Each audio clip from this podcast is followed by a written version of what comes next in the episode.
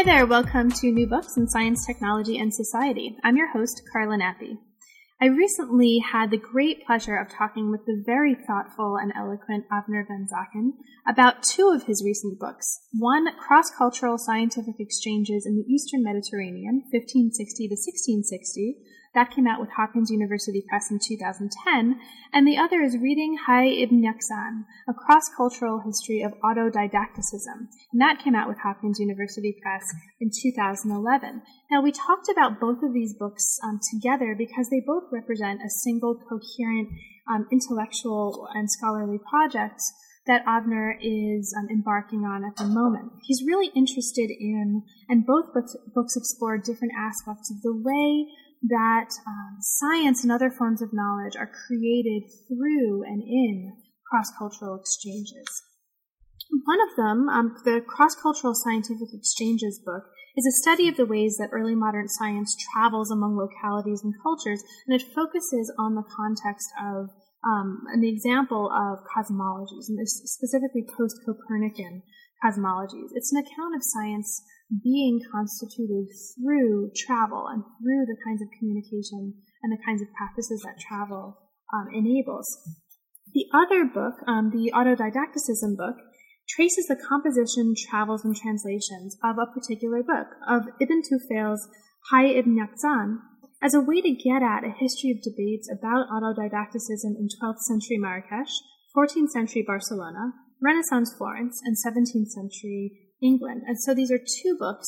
Um, both of them deal with very similar kinds of larger um, problems and questions and issues, but they do it in very different ways. We had a really interesting conversation, and this was a particularly um, enjoyable interview for me because we really had a chance to talk about larger intellectual, scholarly um, issues that have to do with writing, about what it can and should look like to do history, to train students in um, historical practice, and many other kinds of issues. I got a lot out of it, um, and I hope you enjoy. Hi, Avner. Hey, Carla. We're here today at New Books in Science, Technology, and Society to talk with Avner Ben Zaken about two of his recent books. One is Cross Cultural Scientific Exchanges in the Eastern Mediterranean, 1560 to 1660. That came out with Johns Hopkins University Press in 2010. And the other is Reading Hai Ibn Yaqzan. Am I pronouncing that right? That's right, yes. Okay, so Reading Hai Ibn Yaqzan, A Cross Cultural History of Autodidacticism. And that also came out with Hopkins Hopkins University Press, this time in 2011. Now, we're talking about these together because they form part of a very ambitious, a very fascinating, I think, not just for historians of science, um, but for people interested in the craft of historiography and the craft of uh, really what it is to know about. Um, any kind of context, historically or not, um, given very challenging research um, conditions, uh, particular challenges that come up in terms of the kind of training as well um, that we receive as as scholars. They're both really interesting. They're both really really innovative, and they have big ambitions. So they don't just present case studies for our edification.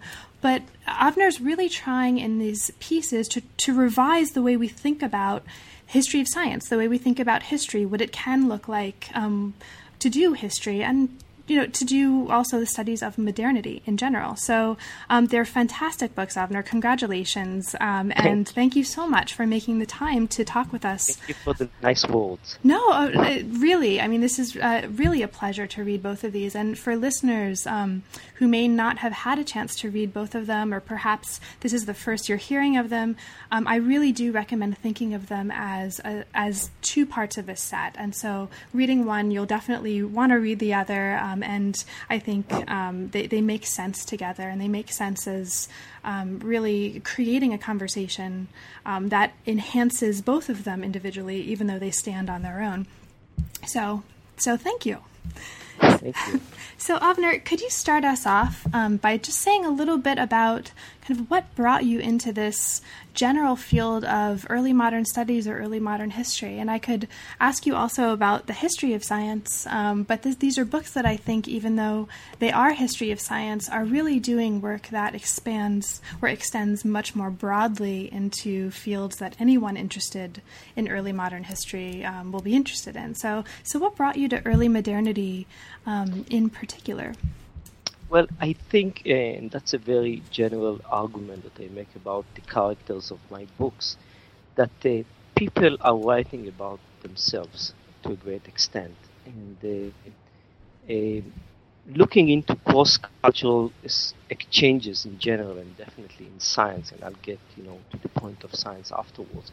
But looking into cross-cultural exchanges uh, was for me, uh, in a way, to tell a historical story about myself my parents immigrated to Israel from Morocco, so I grew up in a multilingual uh, house, and uh, I was in one leg here and the other there, and I could see both sides. So I think it's a great perspective of not only uh, criticizing um, either culture, but also, and that's what you know I'm interested in, in bringing up some constructive uh, remarks about how these cultures actually collaborate and have things in common.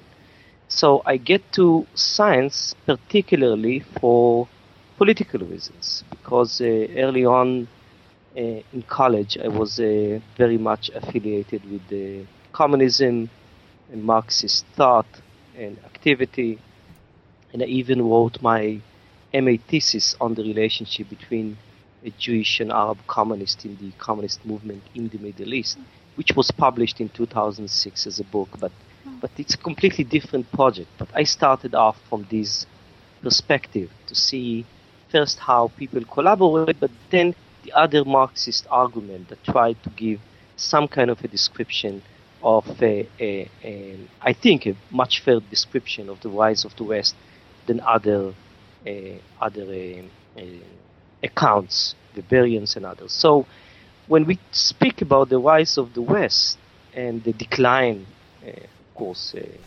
it's just a metaphor of the East, I read in so many accounts mentioning or references to the scientific revolution as the turning point, as the watershed from which Europe came to be dominant of the world and the rest of the world fell into decline. So I said for political reasons uh, at the beginning, of course, but then I dropped the politics very early on to move to some intellectual curiosities. But I thought that it's a pretty sensitive nerve of world history in general. So uh, I thought that the best way would be to start with uh, locating, searching and locating certain mentionings or documents or books or people who are uh, uh, referring to the uh, expansion or dissemination of the Copernican revolution very early on after Copernicus published his book in 1543 toward the Eastern Mediterranean. And I was very surprised to find, you know, diverse kinds of documents, uh, either miniatures or uh, manuscripts or books or other manuscripts that were actually translations from printed books. But then I discovered that there was a kind of a, a remarkable uh, wave of encounters that went back and forth, and, and, none of them was unilateral. It wasn't one-sided. Like the Europeans, when they came to the East, they weren't really transmitting any knowledge. But actually, that's what I'm saying, that they weren't sure about the, Cosme, the Copernican cosmology. Not at all and they were, they were coming to this to look for additional evidence uh, that will prove that either or, of course, Copernicus is wrong or Tycho is right or vice versa. So I thought that this is a pretty interesting nerve, and uh, if I'll be able to explore that nerve, then it could be a laboratory for much greater uh, story, and that's how I came to the ambition you mentioned that the books are pretty ambitious because I'm trying to extrapolate from a very single point in history, a, a sensitive nerve, to a greater a story concerning world history. Mm-hmm. And one of the things that's so unusual about this process for um, someone reading the books and sort of looking at the trajectory that you've um, set out for yourself is that you uh, you're very prolific, right? I mean, a book coming out in 2010, 2011, and both of these, or I, actually, I'll phrase it as a question: What relation did these books, um, one and or the other, have to the dissertation project? And in I, I, mean i kind of hesitate to ask you about that transformation here because you very clearly have had a much more of a coherent historiographical agenda through which um, this um, set of case studies sort of lets you explore than many um, people, you know, entering grad school certainly have. Um, and so, what was the process for you moving from the stage of the dissertation into one or both of these works? And were there any major transformations at that occasion? Were there, were there any major rethinkings? Um, can you talk about that process a little bit for our listeners? Yeah. Ac-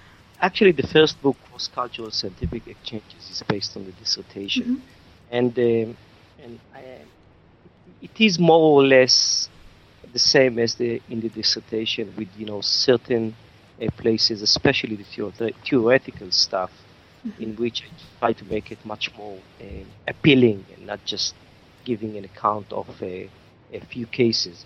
Uh, in some of the cases, I even substantiated with additional uh, either documents or arguments that I received along the process of presenting the papers or presenting the chapters and having uh, colleagues um, who read it and gave their own uh, valuable, uh, of course, input. So the first book is actually based on the dissertation. The second book has nothing to do with that, mm-hmm. not at all. So it was a completely new project uh, that I actually uh, handled at the term at the time when I had when I was the Society of Fellows, mm-hmm. and first book was completed pretty early, uh, a year after I finished my uh, my uh, PhD, my grad school, and I moved on, moved in the next project pretty early and started working on it. And the connection, the interesting thing is that is the the last chapter of uh, the fourth chapter of uh, the first book mentions uh, an astronomer by by the name John Greaves, mm-hmm. uh, from Oxford. And when I was uh, investigating his uh, his travels, I discovered that to a certain time period, he traveled with another English scholar. Uh, Edward Pocock. And uh, I remember sitting at the Clark Library, and I just, you know, I called all the books of Pocock, and I got first editions there, yes, and I got his translation, Philosophus Autodidacticus, of a, of the, a piece that I was pretty familiar with, from the 12th century of uh, Hai ben Yaqzan.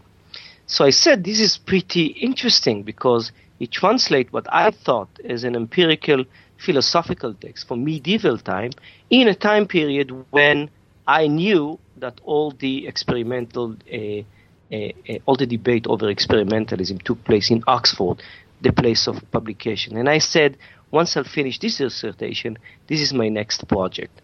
So that's what I did and uh, and there is one particular uh, difference between the two books, which I mentioned in the introduction of Reading Hai Ben Yaqzan, in which I say that the first book it's on one century and in one more or less particular area, whereas the second book goes along something like five centuries. Like we start with the 12th century and it ends with the uh, 17th century, and it's it moves from Marrakesh to Barcelona to Florence uh, to Oxford, and uh, so that was much uh, um, challenging, I would say, methodological um, um, uh, challenge in general because it was very hard for me to first to move from one chapter to the other, from one investigation to the other. It took me something like, cognitively speaking, something like two months to to move or to understand what I'm getting into. Mm-hmm. So, uh, and afterwards, I had to put them in a, some kind of a sequence uh, that would make sense. After all, we are looking into the same manuscript, mm-hmm. uh, Ben and I'm looking for its circulation across Europe in the early modern time, late medieval, early modern time, and I'm giving a very deep contextual, local description of its reception, reading, and so on. And yet we have very fragmented account. So then I suggested in the introduction uh, um, uh, to use a, a kind of a, a, perception for modern art, visual art, that is called the, the art of sampling, in which artists put uh, in sequence uh, various representations of the same object. So I thought that maybe we can do the same uh, with that case and call it historical sampling. So in this sense, it's pretty different than the early book. Mm-hmm. It's interesting that you're bringing up the um, the power of or the idea of historical sampling. Let's see. I'm kind of hearing myself a little bit here, so I'm going to turn off Ah, and that's better. Um, it's interesting okay. that you're bringing up the idea of historical sampling because one of the um, that that was one of the fascinating historiographical things about that book for me, and we'll get there um, in the course of our conversation. But the first thing that came to my mind was electronic music and sampling in that sense, uh-huh. right? So when exactly. I when I uh, exactly. read that, well, that's how it started. Yes, that's how it started with DJs in the 80s, and that, then now we have a video artist and. A, in visual art we have historical sampling definitely. That's right. I mean i think in a lot of ways the, the craft of the historian is the, the art of the dj right? And the sort of telling the larger narrative with quotation and um, citation and, and repetition of themes. And so it's um, it's really fun actually to read about that in the context of the read, reading Hai Ibn Yaqzan book.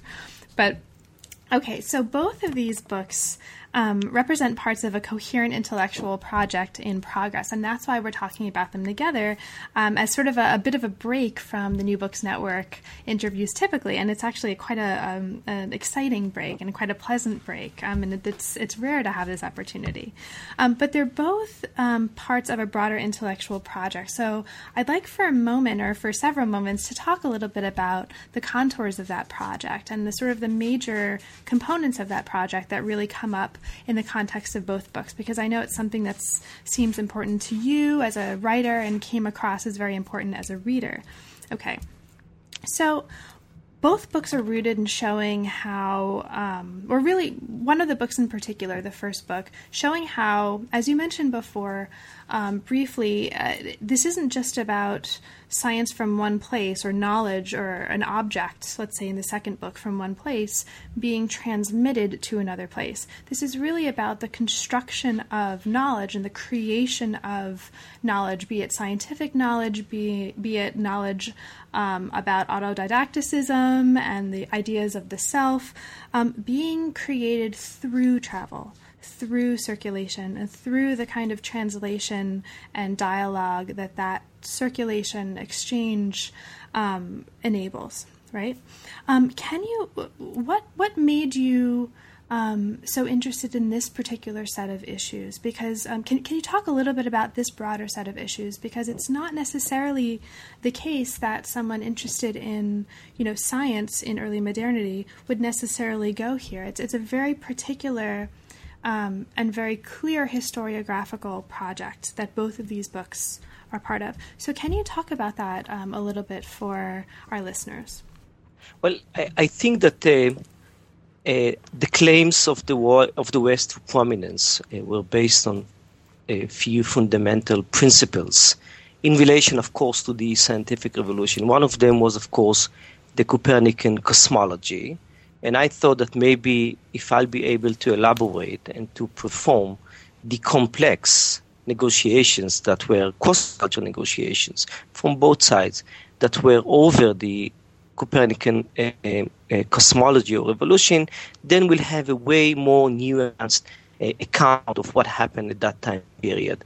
And the second one was autodidacticism because I, at the beginning I thought it's experimentalism, but it's not really experimentalism. Mm-hmm. It's experimentalism. It's one a derivative, I would say, of autodidacticism, which is the claim of a first-hand experience to be better than any accumulated, transmitted knowledge from the past. This is a pretty radical argument, and uh, the West uh, appropriated uh, these uh, fundamental arguments to its history, and of course, they used it as a, as a tool in order to argue, to claim uh, its prominence. But what I wanted to show in both books that in two fundamental concepts were actually negotiated in a cross-cultural um, exchange or exchanges, and I would add to it maybe uh, for the future the question of print culture, which is something that I would really like in the future, a project I would really like to take uh, in order to complete uh, uh, this uh, trilogy. I think it's going to be a trilogy. Oh, really? Okay. Oh, that's exciting. Uh, I'll look forward to that, and I look forward to talking with you about the third one. The importance of print culture actually does um, come up in, in both books to some extent, but certainly in the um, the first one. The first one, yeah, exactly. Okay, so this idea of cross-cultural exchange, and we'll we'll continue to talk about this because it um, there are various aspects of this that remain um, unpackable and really important. But one of the things here um, that it seems to me you're trying to do is to, at least from a reader's perspective, to reframe how we think about, conceptualize, and do research on the notion of a local culture. Right?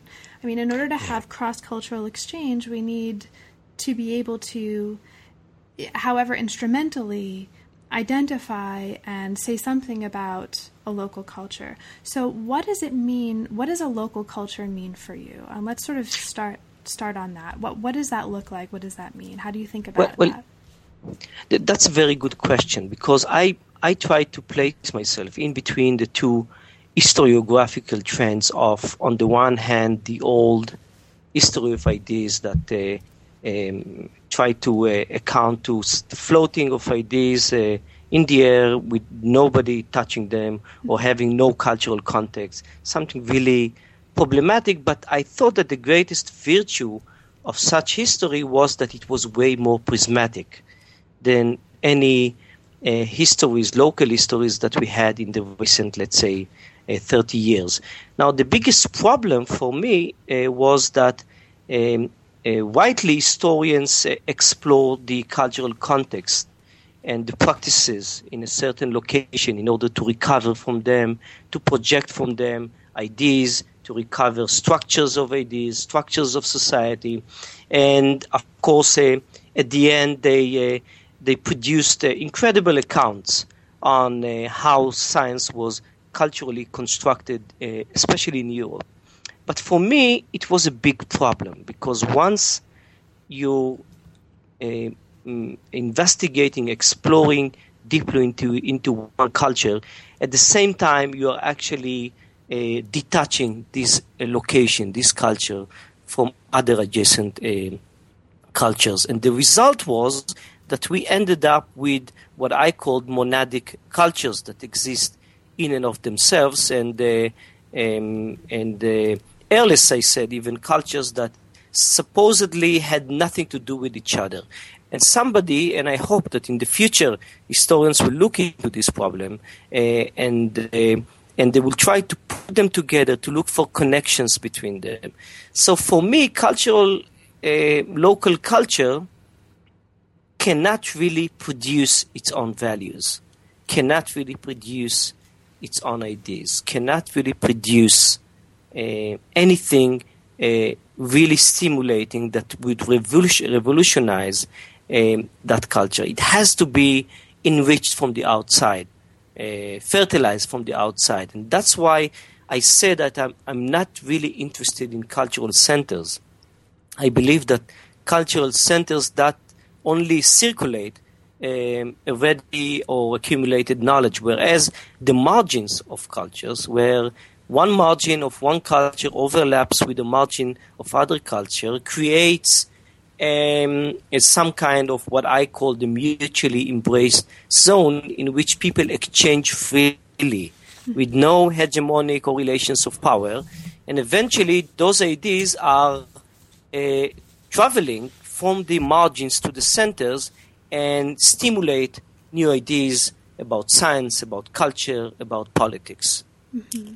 So, how do you, just to, to ask you to expand a little bit about something that you just said, um, one of the um, I mean, you do talk about these zones of mutual exchange here, and it, it's very much, um, it will remind readers who are familiar with, for example, Galison's notions of trading zones and um, other work yes. on circulation of knowledge. And this is a very, very important, um, very path breaking part of our historiography right now.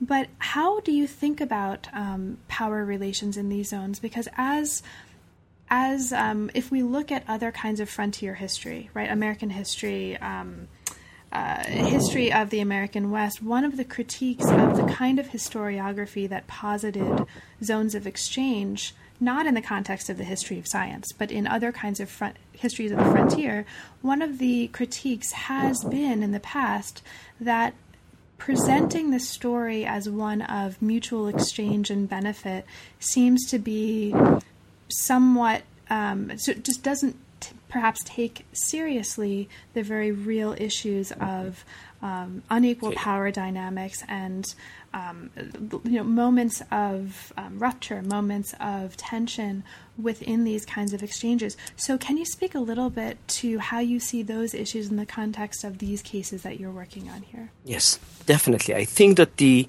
the greatest problem with uh, dealing with uh, cross-cultural exchanges in the early modern times. It's not we're not only speaking about different cultures, we are talking about cultures that were identified with certain paradigms. So we have incommensurability of paradigms and cultures at that time period. So when we see, when we locate some kind of uh, transmission, uh, uh, circulation, or exchange of ideas. It's not only an exchange between cultures, but between also different, completely different set of concepts regarding science. Now, the early modern time, uh, I think, uh, is not. Uh, at least until the 16th, the 17th century, it's not the time where we had a very clear relations of power between East and West. I think that those relations of powers, those notions, or at least consciousness of hegemony, was still negotiated at that time period. I would definitely say that you're right in cases of a, a frontier history after the Industrial Revolution. Definitely, you're right. We have uh, plenty of cases in which uh, the hegemonic uh, culture or power came and dictated its own values and uh, scientific thought and uh, transformed politics and society. But in the 16th century, that's what I wanted to say. The 16th century, and that's why it's 16th, 17th century, that's why it's so fascinating. It was all still under negotiation. And if it was still under negotiation, we might, by exploring that time period, also find uh, the reasons in which we have a completely, a, a complete cultural or a consciousness shift of uh, hegemony between East and West. But it's, uh, I cannot really say that until 1650 or something like that, that in either side, either Europeans or Middle Easterns, would have said clearly that they know that their culture are rising or in decline.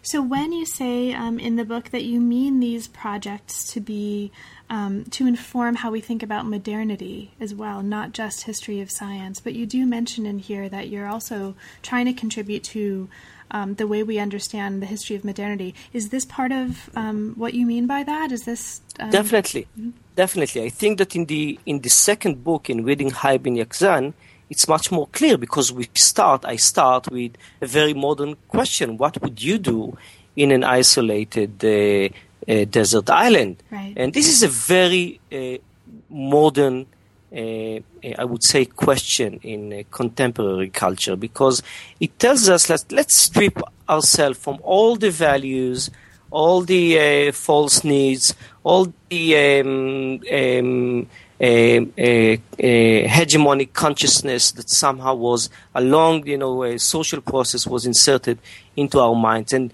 let's be the self, the true self, uh, uh, look for the true self uh, inside of us. So I said this is a really modern question. Mm-hmm. So, but this really modern question uh, was born in a certain time period, and it was not born only because of you know uh, different processes uh, within Europe, but also because we have so many incidents in which people actually defied authority, defied establishment. And they used different tools, different arguments, different books. And what I suggest that they refer to this book, to reading Chaya Ben Yaqzan, in order to make their claims against the establishment way much more, uh, much more effective. So, to a great extent, we have in the early modern time a shift between the icons of, of wisdom. Whereas in the medieval time, it was the old man who accumulated knowledge, and at the end of his life, he can transfer this knowledge to uh, younger generations. The modern icon of wisdom and of science becomes a little boy. And the little boy has fair, very fresh imprints in his mind. Uh, he uses first-hand experience. He's not, you know, referring to any prejudice or tradition or anything that comes from the past, and he can really give birth to new ideas. This is modernity. But what I'm saying is that this principle of modernity, we can find it in a fabulous, brilliant uh, philosophical tale from the from the 12th century Marrakesh. And it's not only that we can find it there, we can trace the way this book circulated into Europe to all the very important stations, historical stations, in which these notions, these liberal notions of modernity were actually constructed. And of course, I go to Barcelona to speak about education, and then from there we move to Florence. And of course, um, Pico della Mirandola for me was the, maybe the first, the first person, the first intellectual to make a, a, a bold arguments. Um, um, uh, referring to uh, liberal notions of uh, letting people shape their own destiny. That experience in life is what really it was really what really shapes our not only beliefs, even our the most perverted would say habits. So experience, that's the question. And later on, of course, we have in Oxford the question of experience and of first-hand experience completely incorporated into scientific thought and sci- uh, philosophy of science with Robert Boyle and the final, of course, station, the person who wraps everything up, uh, John Locke. Great, thank you, Avner. Now, I I want to ask you about um, uh, because you brought up the issue of um, defying authority, right? And then this issue as it speaks to the trans- translations and transitions that we see in the um, reading Hai Ibn Yaqzan book, which brings us into um, a way that perhaps you might be trying to defy authority here in, in your comments. I, and I say that as a good thing. I, I, I, really mean that as, as a good thing. I think this is one of the contributions you're trying to make.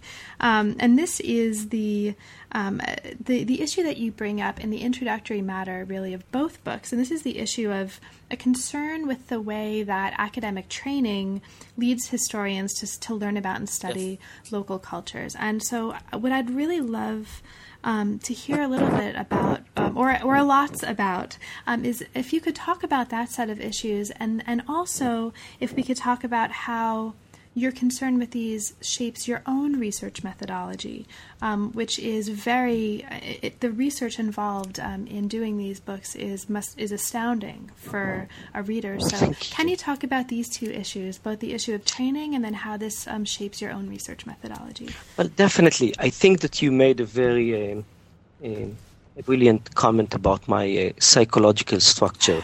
You're definitely right that I'm trying to project my own uh, defiance of authority and my own uh, various problems with establishments uh, to the, of course, historical theme that I try to to explore. So. The scientific claim of history is um, I'm not getting, of course, to the question, you know, how can we bring our account as closer to the truth as possible. That's not that's a completely another issue. But there's one issue which is, I think, a, a very important, which is the structure of a discipline. That what I think eventually shapes and uh, and uh, and give direction to the different efforts to explore historical truth. So the structure, of course, it's a very traditional structure. I would even say it's a clear reflection of the rise of the nation state. So we have Chinese science, as you know, we have Islamic science, we have German science, we have French science, we have Italian science, we have this kind of balkanization of scientific thought. But is it true? Like, can we really speak about science in this kind of terms? Maybe because we have these fields, eventually we train scholars to focus only on sources from these, from their fields, from their subfields, and eventually creating a, a structure of of of historical production that eventually perpetuate the same problems from the past. What we really need here is just to cross the disciplines.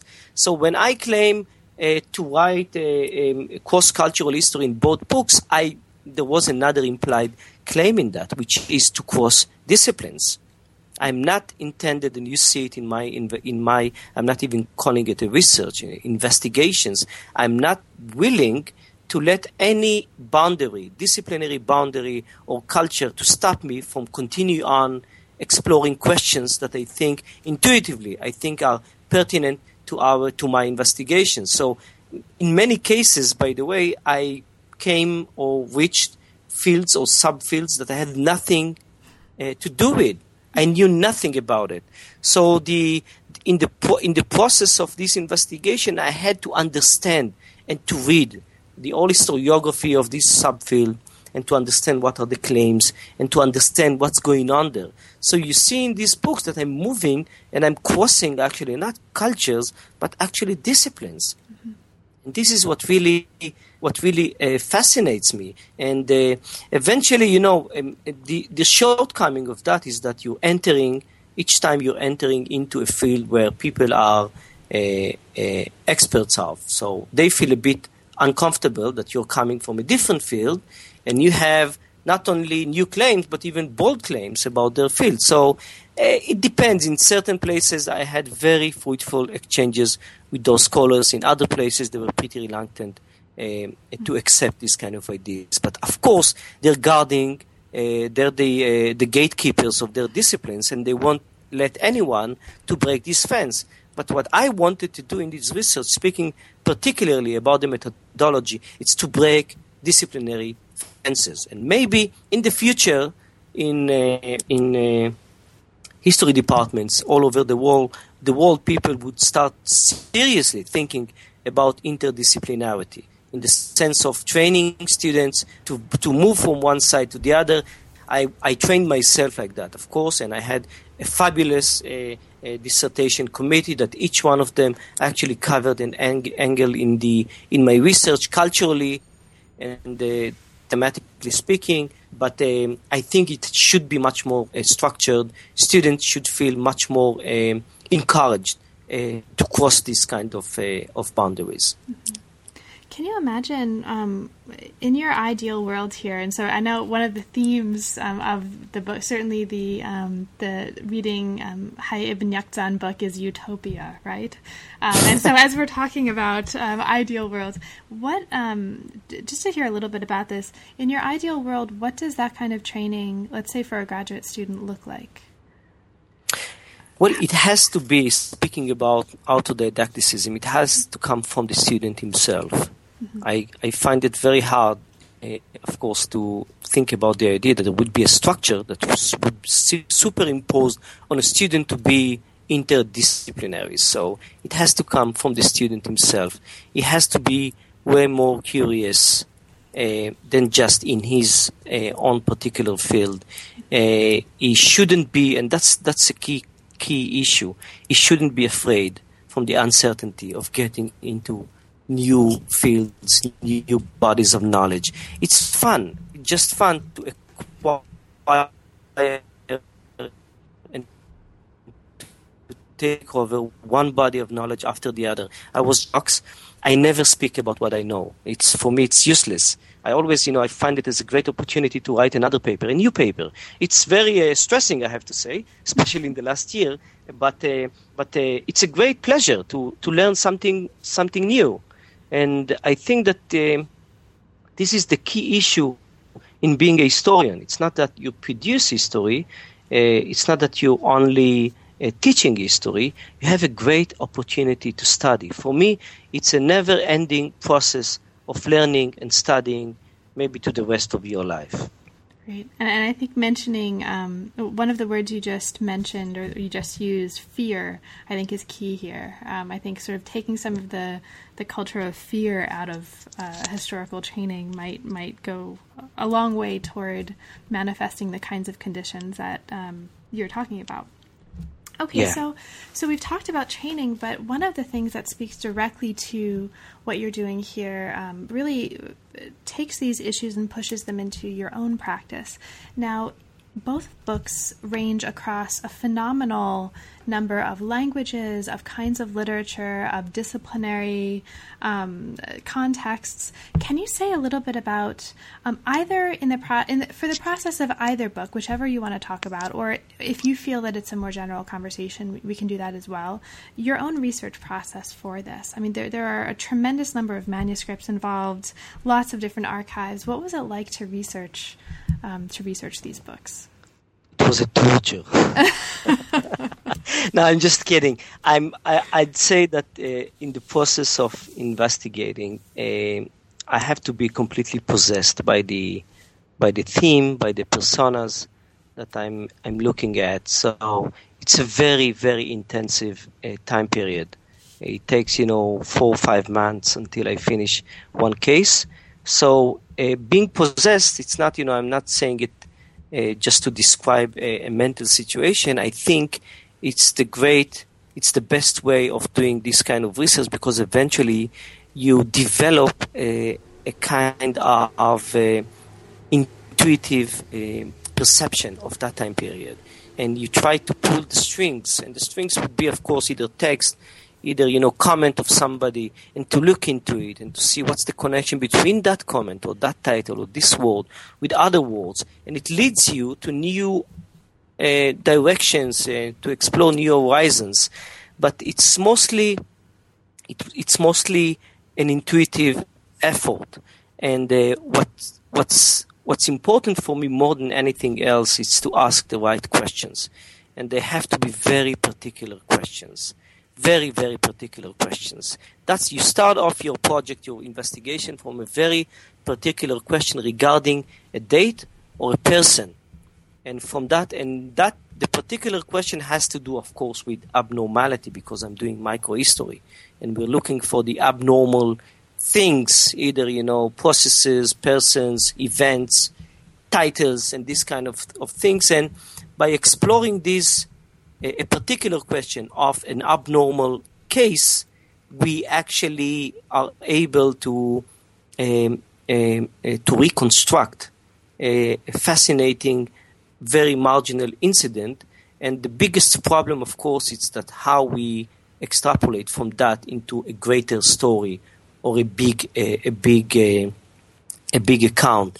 My uh, uh, my way of doing that was uh, was twofold. First, always speak about the limits uh, of your sources uh, and and try to describe and to understand the limits of your sources. And then when you extrapolate, you have to counterpose what you see with other things around you and to look for some kind of a structural connection or an analogous connection between your story and other structures. It could be, of course, political structures, as we saw uh, with the story of Pico della Mirandola, and it could be, of course, social, it could be educational, it could be either or, but you should look in your surroundings.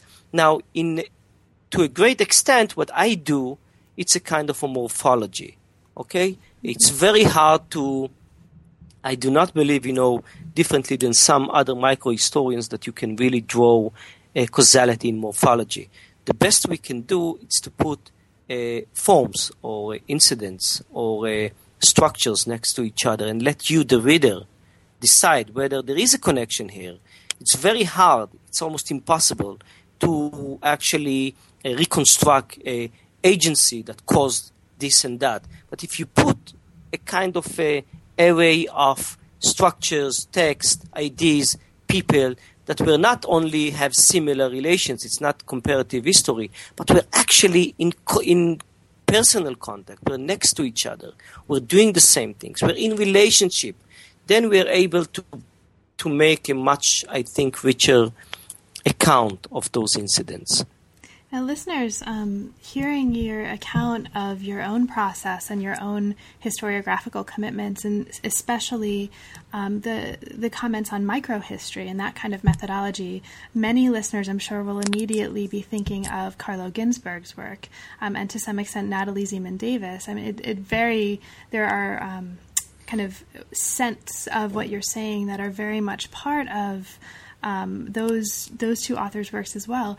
At, as somebody who's very self-conscious and very reflective and self-reflexive about your own contribution to historiographical practice and methodology, were there particular was there a particular work or a particular author or, or authors who you found um, especially inspiring in shaping your own methodology? Well, I was very lucky. Uh, I am very lucky to be uh, in touch and in exchange with both with Carlo Ginzburg and Natalie Zemon Davis. But I was a student of Carlo in one of his seminars, and I think that the all uh, methodology or the way or my version to microhistory uh, started off definitely in his seminar. That was really inspiring, stressing, uh, moving, and uh, to these days, I definitely owe, owe Carlo a great debt in in uh, helping me develop uh, this kind of uh, approach to historiography. So, of course, there's you know the um, the cheese and the worms, which is a great book, uh, a famous one. Everybody read it, but. Uh, uh, and the return of Martin Guerre with with Natalie, but I wasn't. I'm. I don't think that there is a particular text that inspired me it's not a particular text. I think it's a, it's a, it's more a methodology. It's more an argument. It's more of a, a seeing people the way they think and trying to understand the way they think, they think and to see how this kind of way of thinking can eventually uh, benefit your own work. I cannot speak about text, but I can definitely uh, speak about structures of thinking that I was exposed to, luckily, very luckily, I would say, and uh, that helped me uh, shape my uh, my uh, methodology. Mm-hmm. Great. Now, we we don't have much time to talk about the particulars of both books, and there there's a ton of material in both books that's fascinating um, that we won't get to. But I want to just very briefly um, move, even if it's just a step into each one of them in the remaining time that we have. Now, cross cultural scientific exchanges in the Eastern Mediterranean, 1560 to 1660. Um, as we've already mentioned, this is a study of the ways that early modern science, sort of broadly conceived, traveled among localities and cultures. And, and you focus on the example of um, Copernicanism and post Copernican cosmologies and, and the ways that these actually get created through this travel. Now, it's it's an account, as we've mentioned, of the science really being constituted by those travels. Now, can you? We've talked already about.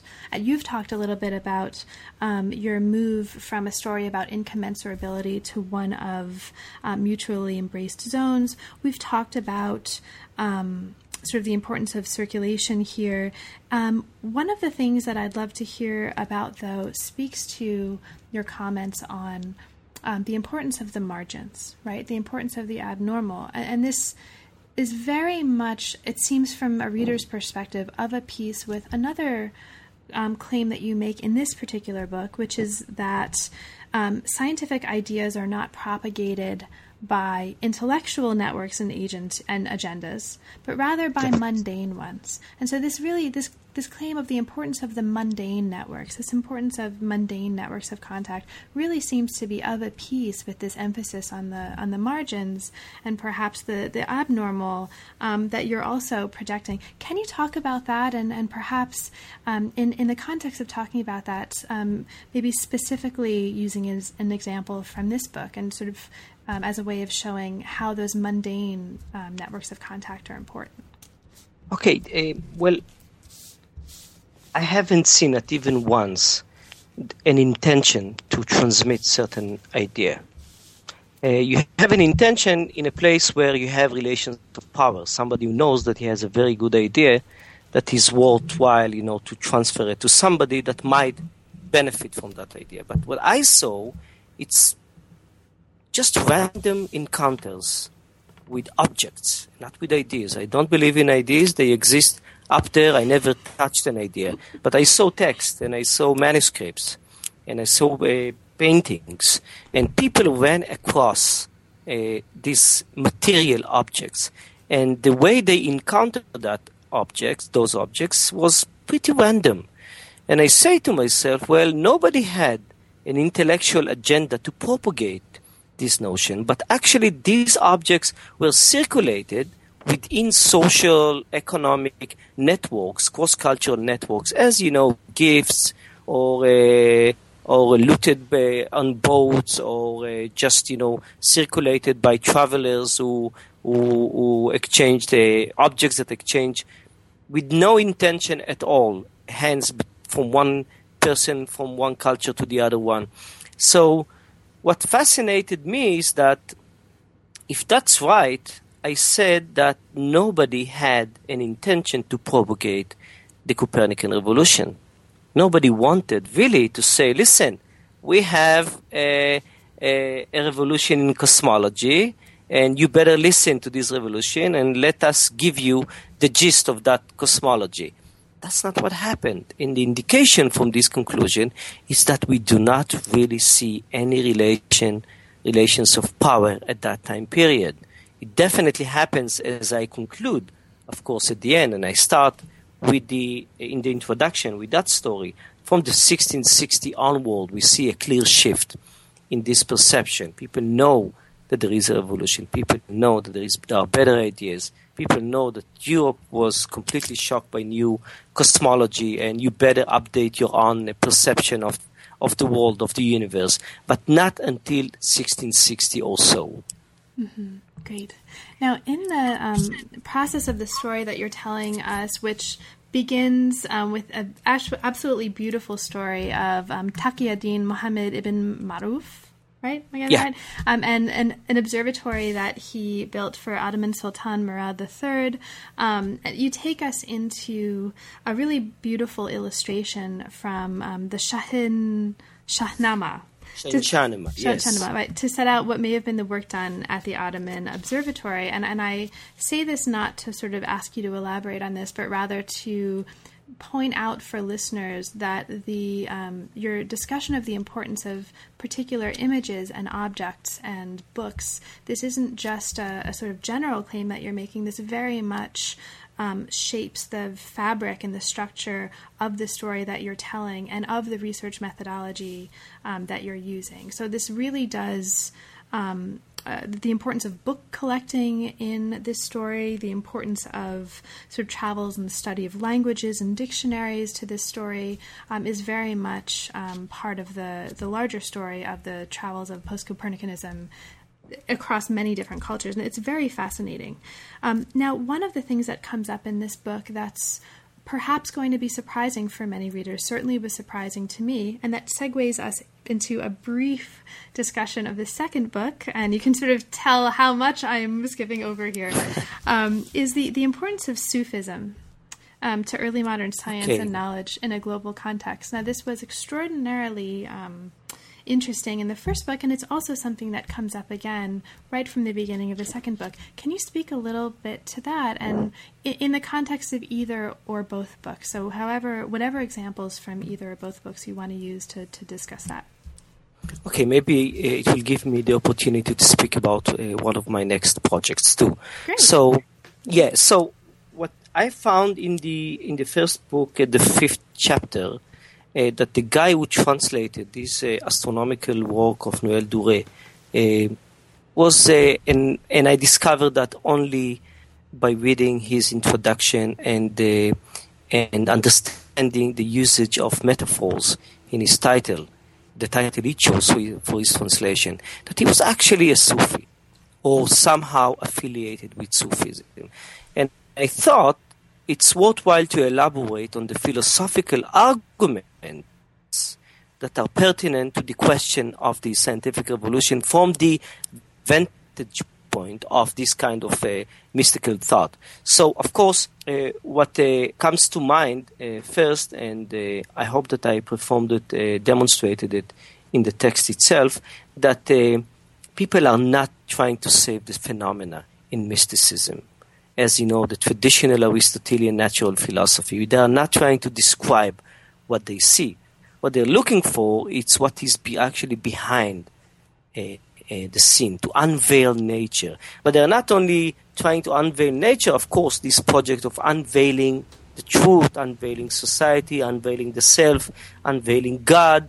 You know, it has various dimensions, but the notion or the structure of this notion that there is a practice by which one can unveil or overcome, if you want, his senses, can unveil this uh, screen of uh, uh, that separates us from the forces of nature, from the true uh, uh, motion of the planets in the case of this fifth book. So this structure become a, a very uh, subversive in in at that time period, especially among Uh, um, uh, philosophers and scientists were completely uh, Aristotelians. now, as for the second book, we have the same story with uh, the first chapter, where uh, I'm trying to understand why would anybody, definitely a philosopher in the 12th century, write such a radical tale, make such a radical argument that a little boy that was spontaneously generated on an island without language, without genetics, uh, genetic code, without parents, without books, only through trial and error, was able to establish the principles of physics and only through observations he could understand the structure of the universe and then uh, make uh, metaphysical deductions and become the greatest philosopher of all. So that was for me. It's not. It's, there's no way it's only a philosophical tale. It's not history of ideas. It's actually corresponding with something around him, and what I suggested, as in the title of that chapter, that he tried actually to tame the mystics and to tell the Sufis, okay, guys, you're right, first hand experience is very much important, but you have to do it according to the philosophical procedure. Uh, uh, procedure. You have to go through the procedure to the hierarchy of disciplines in order, indeed, you're right, in order to discover yourself what is the truth and not to receive it, you know, uh, from a third side. But in both cases, I think that this is my own contribution to a, a, much larger project that started maybe with Frances Yates, uh, with the question of Hermeticism, in which she tried to show that uh, she showed actually that um, um, irrational mystical ideas such as from Hermeticism not only hindered not hindered the, the progress of science, but actually was the engine behind the scientific revolution because finally people started asking questions about what is beyond the natural phenomena, what is the mechanism that makes a, a natural phenomena, and that's what brings me, you know, to the third, uh, to the next project that I'm working on now. Uh, one of my projects, I just presented a, a, paper on that project in Florence in the EUI on uh, on on May, and I I looked into another manuscript, another uh, piece from the medieval Andalusia. It's called the Picatrix. It's a famous handbook for recipes for magic, and I just wanted to see who read it in the Renaissance. Uh, how did they read it? What exactly they appropriated from it? What did they do with that? And uh, instead of looking on this book as only um, a book of recipes, I tried to show that the uh, foundations or the contours of the philosophy of science of those central figures like Marsilio Ficino and uh, Cornelius Agrippa and Tommaso Campanella, that the three of them, to my uh, uh, to my uh, to my view, the three of them played central role in transforming science, or I would say in, in making the magical scientific revolution. And the, the counters that the Picatrix gave to these thinkers was to start thinking about the act, acting at a distance, the agency that goes in between bodies and create motion in a much more physical way. Whereas, you know, mystics thought about this agency as a spiritual agency, they started talking about it as a spiritual and physical agency, what we call today, of course, forces, radiance, energy, and so on. But what, they did, and that was uh, fascinating, they tried to embody that in making arguments about the sun ways and saying like these spiritual these spiritual uh, physical entities these forces let's say electromagnetic forces just you know to make it clear to to our uh, listeners uh, behave or act propagate the same way as the sun ways. And uh, that was a great contribution. So what i tried to do is to show that Yates's argument were clearly brilliant and she transformed completely the field. But what is left from her account is that we know that only the uh, corpus hermeticum, only the hermeticism, played the role in transforming uh, science into a science that looks to unveil phenomena and to look for forces. I want to say that it's not only that. We have also other uh, uh works important works, key works that those people actually read, and they didn't come from neither ancient Greek, uh, ancient uh, Greek, uh, Egyptian uh, uh, tradition, but actually from uh, an Arabic, Andalusian culture. Thank you. And this is um, there are lots of other questions that I can give you about this second book, but I, this is actually a perfect place for us to, I think, wrap up. And so rather than doing that, um, I think this is a good opportunity for us to bring this together. Um, I want to, uh, there's a ton of material that we didn't have a chance to talk about.